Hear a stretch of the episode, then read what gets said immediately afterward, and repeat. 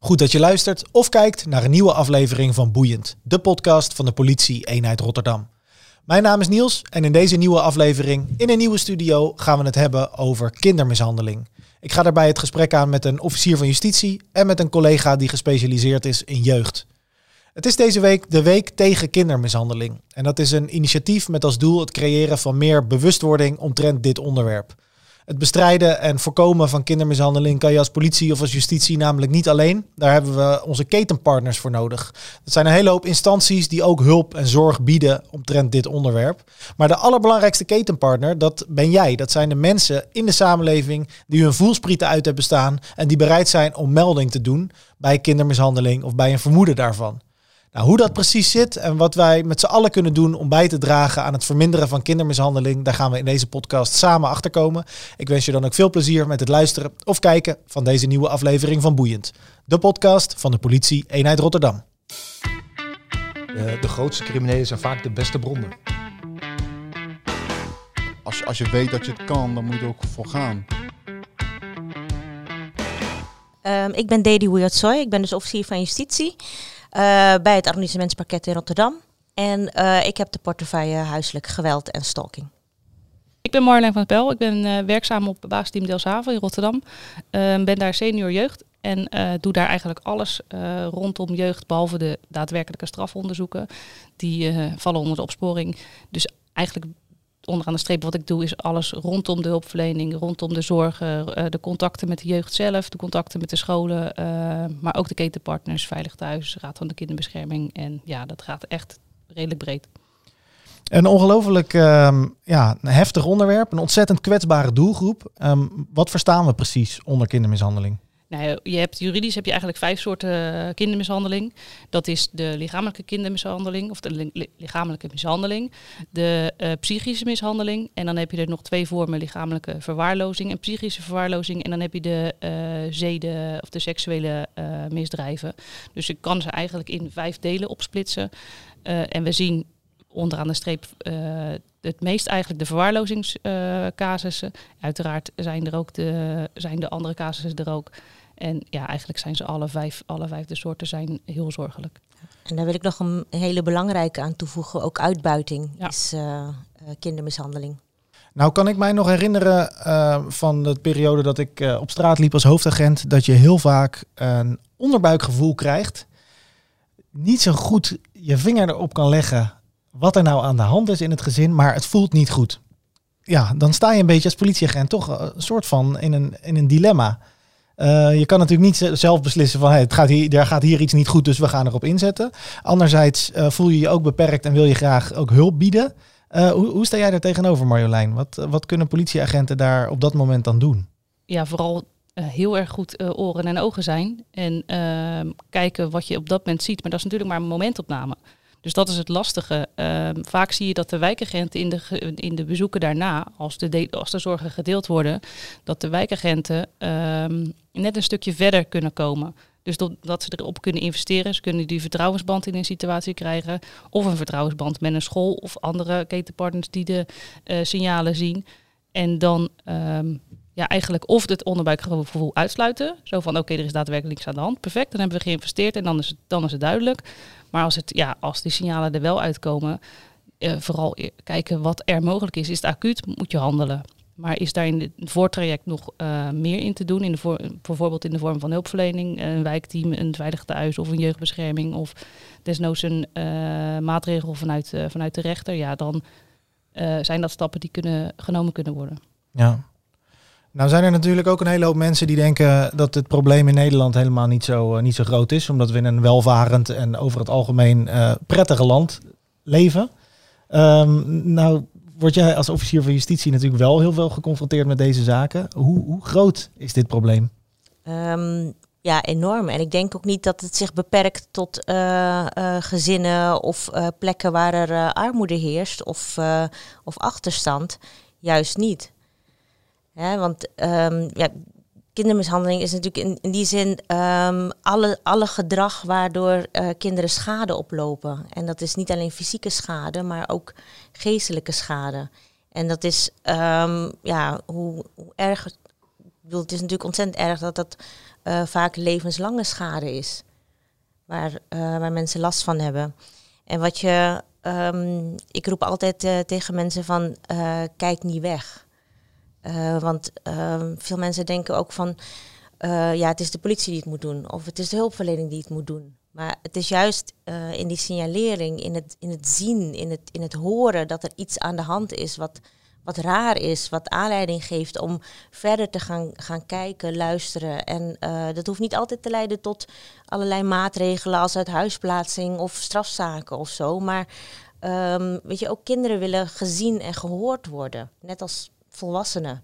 En daar begint het mee. Dat is wat de gewone mens kan doen. Nou, ehm, komt het natuurlijk vaak voor dat er bijvoorbeeld een, een eenvoudige mishandeling eh, voor de rechter komt. Dat is dan een strafzaak tussen een verdachte en dan een, eh, een gevoegde partij als slachtoffer. Ehm, dan gaat de officier van justitie, die, die houdt zich daar natuurlijk mee te maken in het verloop van die zaak. Maar bij kindermishandelingszaken ligt het natuurlijk nog veel complexer.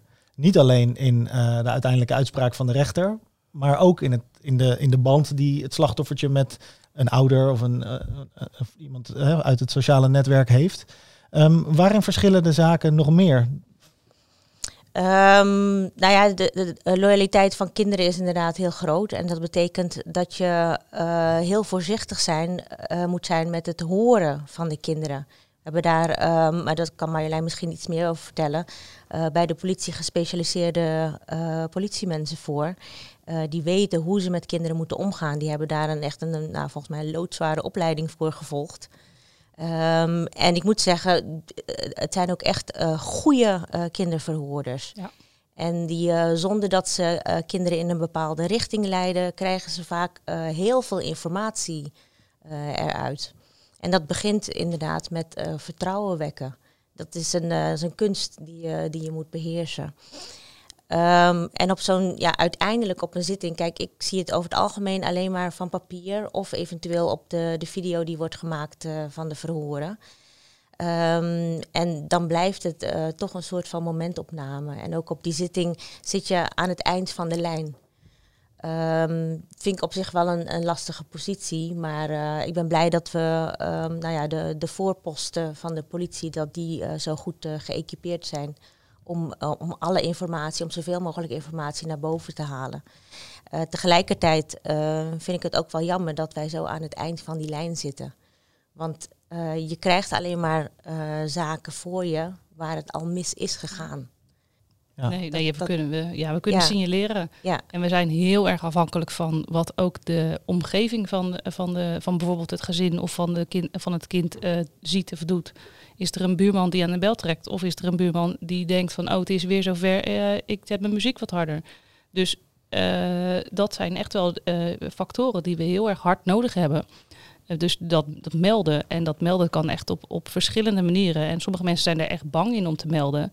Soms ook omdat ze gelijk denken dat het kind uit huis geplaatst wordt. Nou ja, dat is echt wel een eh, illusie. Ehm, het, heel veel mensen denken dat als zodra jeugdzorg of je- jeugdbescherming erin komt, dat het kind eh, dan gelijk meegaat. Nou, dat is, dat is echt totaal niet waar. Dat, is, dat is aan allerlei stappen eh, onderhevig die daarin gewoon netjes gevolgd moeten worden. Eh, in, is er echt een acute situatie, dan zal daar een beslissing in gemaakt worden. Maar die wordt ook niet door de politie gemaakt. Die wordt door de jeugdbescherming of door de raad of door de rechter gemaakt. En ehm, ja, wij zijn daar het, de schakel tussen, zeg maar. Maar in heel veel andere casussen kunnen we wel nog gewoon eh, ja, heel veel dingen be- betekenen eh, als we het maar zien. Of tenminste te horen krijgen. En wat ik net zeg, eh, collega's, tenminste niet collega's, burgers kunnen melden. Dat kan, de kinderen kunnen zelf ook melden, via de ouderwetse kindertelefoon bijvoorbeeld. Eh, maar dat gaat tegenwoordig ook via eh, internet. Dus dan heb je chatsessies. Je hebt chatsessies bij de politie, vragentepolitie.nl. Daar zitten dinsdag en donderdagen. En toevallig deze week op eh, woensdag is die echt in dit thema. Ehm, en dan is die uit mijn hoofd van 7 tot 9 staat die open. Nou, ik zit daar zelf ook heel vaak in. En dat is gewoon, ja, meestal heb je wel jeugd. Maar er zitten ook gewoon vragen van, van, van volwassenen tussen die, die daar eh, antwoord op willen, eh, willen vinden. En de rest, ja, veilig thuis kan je ook anonieme melding doen. Kan je gerichte melding doen met, met je naam bekend is. Eh, je kan zelfs een uh, meldmisdaad anoniem melding doen. Die komen eigenlijk ook altijd bij ons terecht. En die worden, lopen we ook altijd uit. Ja, dus de, de mogelijkheden zijn uh, heel breed. Dus je kan ook gewoon naar de politie, maar je kan het ook anoniem melden als je echt denkt van nou, dit wordt te gevaarlijk voor mij om dat te gaan delen. En merk je dan ook dat, de, dat toch de drempel vaak nog te hoog is voor mensen om te melden? Ja, die drempel ligt, die, die ligt best wel hoog. Want dat zie je al heel simpel als iemand zijn fiets gestolen is. Ja, ik ga geen aangifte doen, want het heeft toch geen nut. Dat is, en dat is dan een heel klein uh, vergrijp eigenlijk. En dit gaat om kinderen. En je, je merkt wel dat mensen er wel mee blijven lopen. Omdat ze denken van ja, wat moet ik ermee? Of wat. Kijk, uh, scholen, andere gezond, gezondheidsinstellingen, die hebben gewoon die hebben de meldcode te volgen. Dus die hebben daar gewoon een stappenplan in. Maar uh, ja, de burger die heeft die, die, die meldcode niet. Maar ja, in ja. principe niet melden kan alleen maar erger zijn dan wel melden. Ja, nou, ik kan me heel goed voorstellen dat toch ook dat de drempel ook heel hoog is om te melden. Ja. Kijk, het klassieke plaatje van een vader die zijn kinderen elke dag mishandelt, hè, dan, dan is het natuurlijk heel tastbaar en ongenuanceerd. Maar we weten allemaal dat de realiteit een stuk complexer is. Ja. Hè? Dat, dat, dat mensen over hun buren denken, ja, er zit iets niet goed in dat gezin. Maar misschien breng ik wel veel meer schade door het te gaan melden. Ja. Ja. En, en je kan in de voorstadium natuurlijk ook wel gewoon in gesprek met je buren in de vorm van, hé hey, buurman, je, het is klaar, uh, stoppen. En, uh, en, als je daarna de denkt van, oké, okay, uh, het, is, het gaat niet stoppen, dat je dan meldt, ja, het, het, is lastig. Want het is toch echt een gevoel van, van, van mensen en een drempel die ze over moeten. En het zou mooi zijn dat die verandering langzaamaan een beetje bekend wordt in het, gewoon bij de burger. Ja. Ja, en ook als je niet meldt, kun je natuurlijk wel proberen om uh, meer zicht te krijgen op, op zulke soort situaties. Door bijvoorbeeld uh, je buurkinderen uit te nodigen of je buurvrouw uit te nodigen. Gewoon voor een kopje koffie of thee. En dan hoef je het helemaal niet te hebben over, uh, over rare dingen gebeuren of zo. Maar dat je die vertrouwensband kweekt. En dat, je ook, hè, dat, dat ze signalen krijgen van als er wat is, als het echt de spuigaten uitloopt, dan heb ik dichtbij iemand. Uh, waar ik mijn verhaal kan doen en waar ik terecht kan. Ja, een vertrouwensband opbouwen. Ja. ja. ja. Waar, waar Dedi zegt dat ze, hè, dat ze vrij wel achteraan het proces zit. Uh, nou ja, zit jij er toch wel heel erg middenin. Soms vooraan, soms ook in het midden. Ja. Hoe ga je daarmee om met zoveel kwetsbaarheid? Ja, elke casus is verschillend. Dus elke casus maakt ook weer een andere indruk op je. Um, ik zie heel veel casussen, net als officier, zie ik gewoon uh, op papier ook. Maar ik kom ook gewoon nog, uh, uh, zit ook gewoon nog op de bus en ik rij ook gewoon nog mijn meldingen. Dus ik zie ze ook nog wel uh, fysiek voorbij komen. Ja, hoe ga je ermee om? Ik bedoel, um, elke casus, wat ik zeg, is verschillend. Dit is, ehm, ik probeer altijd bij elke melding te doen wat ik kan doen. En als de, dat niet aan mij ligt waar ik, dat ik de mogelijkheid heb om er op dat vlak wat in te betekenen, dan uh, stop ik niet. Maar dan ga ik, kijk ik wel waar ik het bij uh, bijvoorbeeld een andere instantie neer kan leggen. Dus zeker als het zorgelijk is, ja, dan kan je eigenlijk niet wegkijken. En hoe ik daarmee omga, ja. Um, ik heb thuis gelukkig een hele veilige basis en uh, een gezond gezinsleven. En ik kan daar thuis ook nog wel gewoon over praten. Dus dat is vooral wel heerlijk om daar gewoon een uitlaatklep in te hebben. Uh, en op het werk hebben we daar ook gewoon, uh, kan ik er ook gewoon uh, goed over praten. Ja, en er blijven casussen die altijd in je hoofd blijven zitten. Daar kan niet omheen. Nee, nou ja, dat hoort ook bij politiewerk, ja. denk ik. We hebben allemaal krasjes op onze ziel, zoals mijn leidinggevende dat omschrijft. Um, maar goed, ik moet je heel eerlijk bekennen dat voor mij omgaan met, met geweld en agressie uh, een stuk makkelijker is dan omgaan met, de met een thema als kindermishandeling. Ik vind dat heel ja. moeilijk en het raakt me veel meer. Ja, ik moet ook zeggen, de, voordat ik moeder was, ging ik er ook veel makkelijker mee om. Dan was het van, oh, oké, okay, nou ja, uh, we, doen, we behandelen het af, uh, we gaan verder.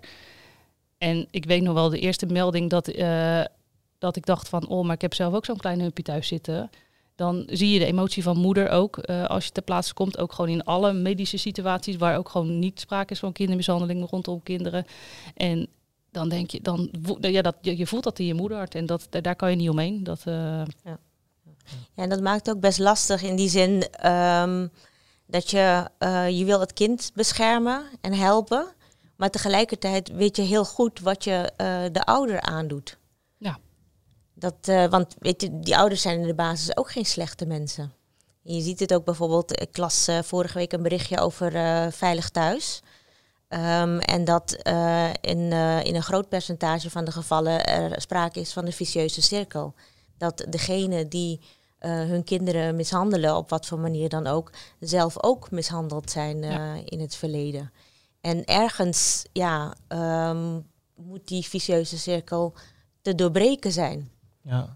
Nou, nou zitten we hier natuurlijk met een, met een vertegenwoordiging van politie en justitie. Ehm, maar is hulp en zorg ook een heel centraal onderdeel van de aanpak hierin? Ja. Ehm, met wat voor instanties werken wij eh, nog meer samen? Ehm, ja, heel veel. Heel veel, ja, die, gaat, die gaan heel breed. Je hebt overal wel gespecialiseerde partijen in.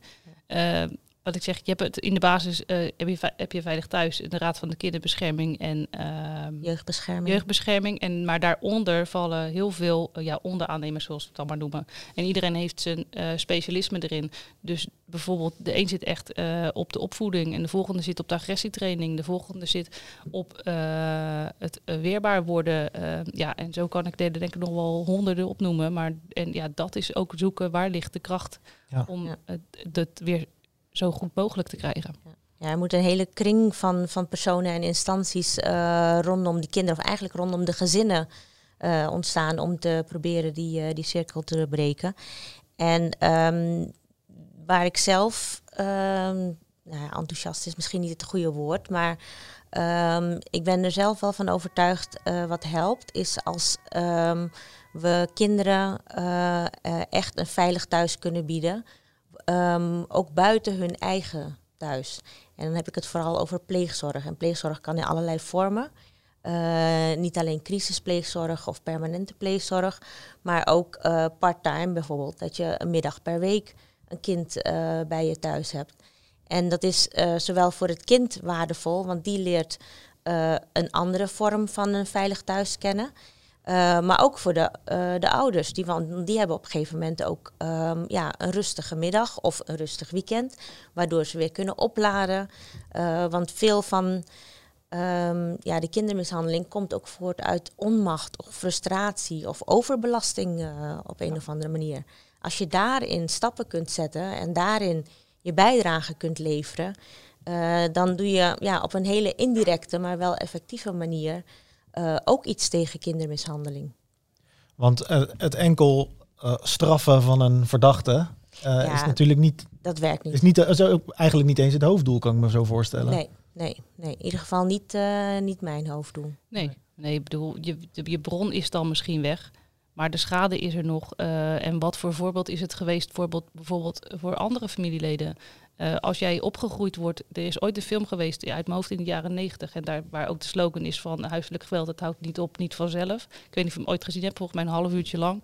En daar zie je, opa heeft een rol, eh, vader heeft een rol, eh, dochter is het vroeger overkomen, eh, uiteindelijk vader en, eh, en dochter, dus wat dan moeder is.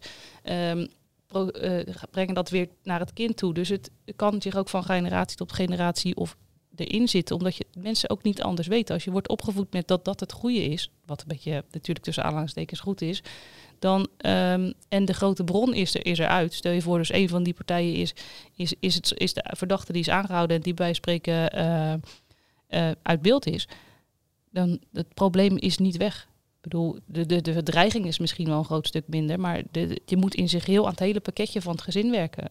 Want eigenlijk is iedereen daarin getraumatiseerd en iedereen heeft daar eh, gewoon hulpverlening voor nodig. Ja.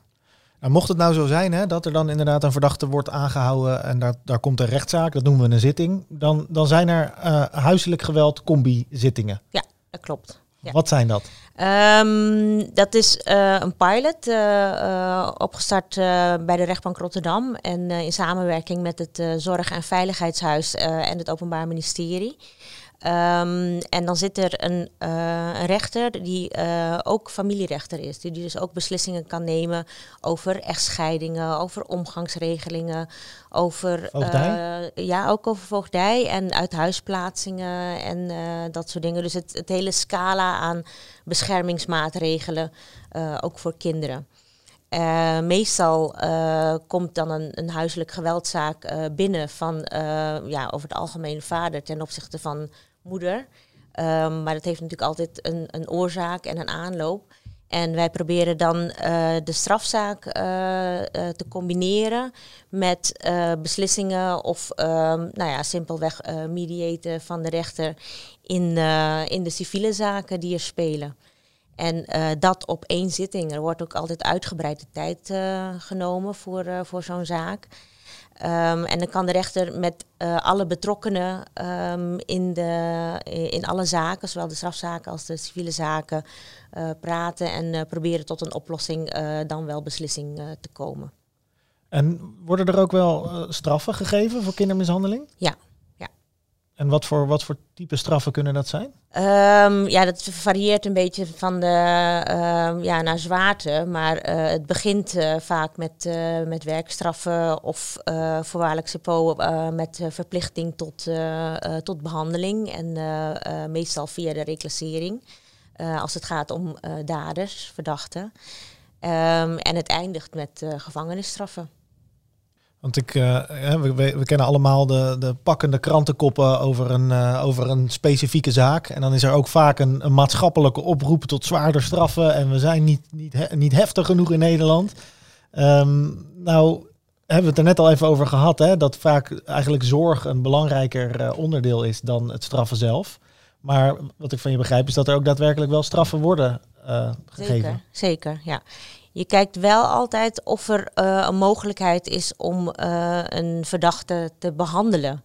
Want ja, dat, dat gedrag komt ergens uit voort. En eh, daar moet je een oplossing voor zien, zien te vinden, dat het niet nog een keer gebeurt. Of keer op keer gebeurt. Ehm, maar als dat er niet in zit, ehm, ja, dan, dan blijft niks anders over dan die kale gevangenisstraf. Maar daar moet je ook wel allerlei omstandigheden in meenemen. Hoe lang heeft het geduurd ten opzichte van wat voor kinderen? Wat zijn de gevolgen precies geweest? Ehm, ja, noem, ja, dat, er zijn zoveel factoren waar je rekening mee houdt op het moment dat je je eis formuleert. eh, en op het moment dat de rechter eh vonnis, dat, eh, ja, ik vind het altijd wel ehm, heel erg ja, ongenuanceerd om te zeggen van we straffen niet hard genoeg. Want dan denk ik van ja, wat is is hard genoeg? Ja, Ja. Eh, van de buitenwereld is het heel... Zelf roep je het ook her en der wel eens. je- Dat je denkt van, oh, hadden we nog maar net eventjes iets meer kunnen doen. Maar dan denk je van, ja, je moet wel het hele plaatje in beeld hebben. En je weet ook dat je niet eh, op andere vlakken eh, vooruit gaat als je bij iemand achter de tralies zet. Nee, en je kan je dan ook afvragen hè, van welke, ja, welke schade wordt er veroorzaakt in het leven en in, het, in de belevingswereld van een kind. En wat voor straffen doen daar, eh, doen daar recht aan? Ja, vei- ja veiligheid natuurlijk. De, de afweging denk ik van de rechter is altijd veiligheid gaat voorop. Maar dat kan eh, op heel veel manieren kan dat ge- ge- geborgd worden. Ehm, op het moment dat iemand melding doet, eh, die melding bijvoorbeeld bij Veilig Thuis, ehm, hoe, hoe gaat het dan vervolgens, eh, hoe, hoe loopt dat? Nou, ja, ik werk natuurlijk niet bij Veilig Thuis. maar ehm, ja, je, kan, je hebt verschillende manieren. Veilig Thuis kan je, wat ik net ook al zei, kan je anoniem en eh, gewoon met naam en toenaam melden. Ehm, wat anoniem is, eh, dan is het wel bekend, maar het wordt niet geregistreerd op het gezin. Dus het eh, belandt wel op de hoop van anonieme meldingen. Er wordt gekeken van wat is de ernst en wat is de noodzaak. Maar stel je voor dat het een laagdrempelig kleine melding is, dan staat die niet gekoppeld aan het gezin waar het daadwerkelijk afspeelt. Stel je voor dat vijf partijen een anonieme melding doen, dan staat het nog steeds niet gekoppeld aan het gezin. eh, en, maar dan zijn er wel zorgen. Nou, dat is voor Veilig Thuis natuurlijk best wel lastig om daar goed... eh, ja, dat hoort ook gewoon bij anoniem melden. Maar ja, kijk, heb je de mogelijkheid om gewoon wel eh, bekend te melden... En dan je zorgen te uiten. Dat is natuurlijk, wij doen dat ook in onze ehm, VT-meldingen, onze ve- veilig thuismeldingen. Eh, bij elk incident waar er zorgen zijn, melden wij. Krijgen heel vaak krijgen collega's, ja, maar ik ben er vorige week ook al geweest. Ja, dat is leuk. Maar als ik er tien op een rij heb, of één op een rij, is een groot verschil. Dus dat betekent dat er meer zorgen eh, in het gezin zijn. Dus de, de, de regelmaat waarmee er, iets gebeurt in een gezin is vaker dan wanneer ik één verzamelmelding maak van Veilig Thuis. Dus ja, dat, ik heb altijd van, ja, als je het kan feitelijk benoemen, doe het. Ja, en die meldingen van Veilig Thuis zijn voor mij ook belangrijk. Want eh, wat je ziet, als er eh, zich iets heeft voorgedaan, een eh, strafbaar feit, ehm, eh, huiselijk geweld of iets dergelijks. eh, dat komt eh, binnen op de dienst eh, bij mij. En vervolgens, eh, als ik eh, eh, een, idee, een idee heb van het dossier en de strafbare feiten, dan ga ik altijd naar de ketenpartners toe. En er zit bijvoorbeeld de reclassering, jeugdbescherming, veilig thuis zit er ook bij. Ehm, en Veilig Thuis heeft vaak dan al meer informatie dan uit het politiedossier blijkt. En dat is voor mij ook vaak reden om te zeggen van oké, dan moet Veilig Thuis hier dus wat meer eh, gaan doen dan alleen maar die meldingen registreren. Dus eh, op die manier krijg je ook ehm, actie. Het is nu de week van de kindermishandeling. Ehm, wat is dat? En waarom is die er? Waarom is hij er? Nou ja, hoe en waarom en die precies in het leven is geroepen, moet je mij niet vragen. Perfect, 100 100.000 punten, Ja. dus echt eh, super. Ehm zouden voor heel veel meer thema's, eh, naar mijn mening, eh, mogen. Nee, ja, het, het, belichten van het, eh, van het probleem dat er eigenlijk gewoon ook nog steeds is in Nederland. Zijn we natuurlijk een wat dat betreft een heel veilig land. Als je het vergelijkt met heel veel andere landen buiten Europa, of des- desnoods nog in binnen Europa, dat maakt ook niet zoveel uit. Maar daarin zijn we een redelijk veilig land, hebben we onze zorg eh, en onze hulpverlening redelijk goed eh, staan. Maar het gebeurt nog gewoon dagelijks. Er zijn gewoon dagelijks nog casussen van huiselijk geweld, eh, van verwaarlozing, van uitbuiting, daar, die, eh, ja, die niet kunnen. Dus en het enige wat we daarbij bij kunnen, eh, hoe we vooruit kunnen gaan, is meer oren en ogen voor het signaleren en, het, en daarna doorpakken. Ja, ik denk dat het een week is eigenlijk te kort. Hm. Je zou eigenlijk een jaar van die kindermishandeling moeten hebben. Eh, waarin je keer op keer, kijk, herhaling is de beste, de beste leermeester. Daardoor blijft het gewoon meer hangen. En eh, ja, wat er dan in een week aan, eh, aan informatie en, en, en oproepen op je wordt afgevuurd, dat, eh, dat komt op dat moment binnen, maar eh, het blijft minder lang hangen. Dus van mij zou het nog wel langer mogen zijn dan een week. Maar Ja. dan kan je ook door, door laten schemen natuurlijk op heel veel andere thema's. Dus bijvoorbeeld ook gewoon in de maatschappij dat scholen, eh, sportverenigingen, eh, dat het breed uitgestraald wordt. Ik denk dat je eh, uitgestraald wordt. Ik denk dat je daar heel veel mee bereikt. Nou, ik denk dat het vooral inderdaad belangrijk is om bij te dragen aan het, bewustzijn dat het een collectief probleem is. En dat er ook in het collectief de oplossingen liggen. Ja. Het kan namelijk ook jouzelf overkomen. Of je eigen kind. Ja. Hoe, goed dat je ook eh, denkt dat je bent, maar op het moment dat je eh, gefrustreerd raakt, eh, dat je even pech hebt in het leven. Ehm, ja, kinderen zijn eigenlijk de eerste waarop je een soort van afreageert. En je wil het niet, maar het kan wel gebeuren. Dat is ook iets waar mensen zich van bewust zouden moeten zijn. Jullie hebben een moeilijk en een zwaar thema waarin jullie werken. Ja. Ehm, wel een heel mooi beroep.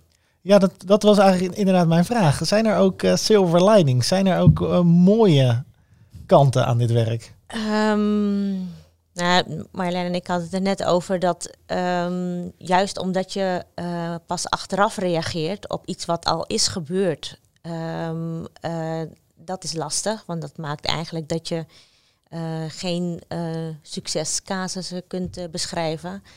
Aan de andere kant denk ik wel dat we ons eh, kunnen vastgrijpen aan ehm, dat er is ingegrepen en eh, dat er ehm, in ieder geval erger is voorkomen. Ja. Eh, en dat dat je, je, je zilveren randje is. Ja, en, ja, ja, ja, en deze po- podcast, dat ik de gelegenheid krijg om ook andere mensen aan te sporen om in die preventiesfeer, door eh, zelf iets te doen, door een, een, een eh, al is het maar parttime, veilig thuis te bieden aan, eh, aan kinderen die het nodig hebben. dat vind ik eigenlijk ook al een zilveren randje. Ja, want als je ziet ook we precies hetzelfde eigenlijk. Ik, ik zei het op het begin al voordat deze opnames waren. Van, dat vind ik de moeilijkste. waar zit het zilveren randje aan? We komen inderdaad al, bijna altijd al te laat. Ooit is een keer een onder- onderzoek geweest dat de politie pas ter plaatse komt als er eigenlijk al 30 meldingen zijn geweest. Of eigenlijk geen meldingen, maar 30 incidenten zijn geweest. Denk je, ja, ben ik eigenlijk 30 keer te laat. En, eh, want het had bij nul moeten blijven. Maar ja, dat is gewoon het, je hart wat spreekt. Eh, als ik dan bij spreken dat iets omlaag kan krijgen doordat ik eerder zicht heb, dan ben ik al blij. Eh, en kan ik op het moment dat de melding komt, kan, heb, kan ik genoeg zicht krijgen en kan ik dan er toch wel een verandering in teweeg brengen. Ja, dat zijn ook voor mij die zilveren randjes. Omdat je dan weet van oké, bijvoorbeeld een moeder die het allemaal net even te veel is. En als je die dan een kant op kan, eh, kan sturen of wijzen. Eh, maar ja, soms ook de, echt wel de casussen waar je gewoon eh, waar uiteindelijk komt tot een uithuisplaatsing. Maar dat dan wel weer aardig wat meldingen voorbij gaat, omdat we het niet zien. Zie jij ook bij uh, het optreden en de manier van optreden van onze collega's dat er winst uh, te behalen valt? Ja, je hebt natuurlijk, uh, elke politieagent is ook gewoon een afspiegeling wat, van de maatschappij in principe. Hè. Um, en de ene collega heeft meer met boeven vangen en de volgende collega die heeft meer, zit meer op de zorg en de ander die, dus je kan, sommige mensen, sommige collega's um, hebben er minder mee of weten er minder goed mee om te gaan. Um, zijn ze er allemaal in geschoold, dus uh, onderaan de streep moeten ze allemaal gewoon keurig weten hoe ze zouden moeten handelen. Maar je ziet wel de collega's die zich vastbijten en die het niet los kunnen laten. Ja, dat, dat, dat zijn de collega's waar ik in mijn werk uh, het, het liefst mee, uh, mee werk. En iemand die gewoon het, de melding afsluit en dan weer naar de volgende melding gaat. Ja, dat vind ik de lastigste collega's om mee samen te werken. Want ik zie wel de zorgen.